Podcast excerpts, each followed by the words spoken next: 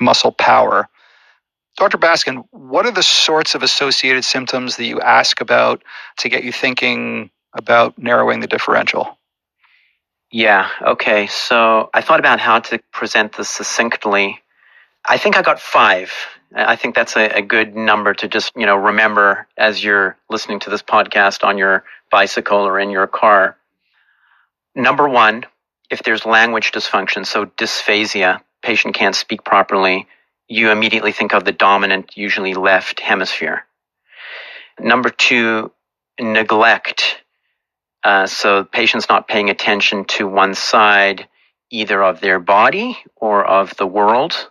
That's going to be right hemisphere. So those would be the two sister signs to weakness coming from the left and right cortices neither of those will necessarily come from the patient as their symptom will come from a caregiver or you'll notice the neglect when you're examining the patient. So that's in the cortex.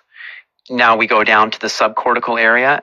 If you have weakness subcortically from a small vessel stroke, usually it's a pure motor syndrome, so it doesn't have any sister signs, which is a, a black pearl or uh, it's an absence of symptoms that's important, uh, like George pointed out with the history.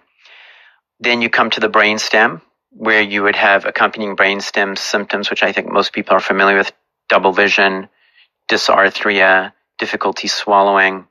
You could even throw in incoordination there with clear cerebellar signs. So that's the uh, third thing, the brainstem symptoms. We had language dysfunction, we had neglect, brainstem symptoms. Number four, the spinal cord.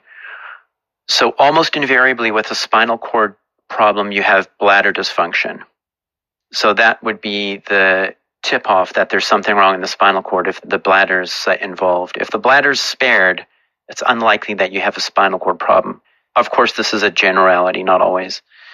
And then I think the fifth sister sign to look for is absence of reflexes, which will come with any neuropathy that's causing weakness. And uh, there are many others, but I think those are five really easy, big picture sister signs to look for to help you localize things quite quickly. I love it. So, associated symptoms after you've sorted out the pattern of decreased power. Number one is left hemisphere stuff like dysphagia. Number two, right hemisphere stuff like neglect. Number three, we're talking brainstem, so diplopia, difficulty swallowing, etc. Bulbar symptoms. Mm-hmm. Number four, spinal cord, and really the hallmark there is bladder dysfunction. And finally, absence of reflexes equals a neuropathy until proven otherwise.